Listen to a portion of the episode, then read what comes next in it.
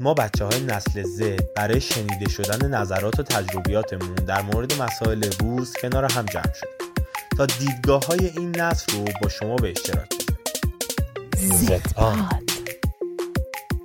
اصل خدا چه آدم فایده چیزی داره نمیشه به نظر من مثل این اونه که مادر پدر پدر چرا مثلا هستش نمیخواد بیشتر؟ بیشتر خب همین، کنی. اینجام چون اگه بده پدرمه، بازم باید وطنه دیگه. حرفاشو گوش من قبول بدم دارم. چون وطنمه اصالت باید قصد اشاره نه می‌کنه. وقتی نه جایی یه چیزی آدم که ازش چشم اشتباه همینجاست من نمیگم خوبه خب، من نمیگم خب، همه چیش اوکیه آره دیگه داره من میگه فرهنگی باشه من آره دارم کار قبله داره فر... کار فرهنگ سازی میکنه که فرهنگ آره و نشه خب قطعا دوستان بیارم دیگه آه.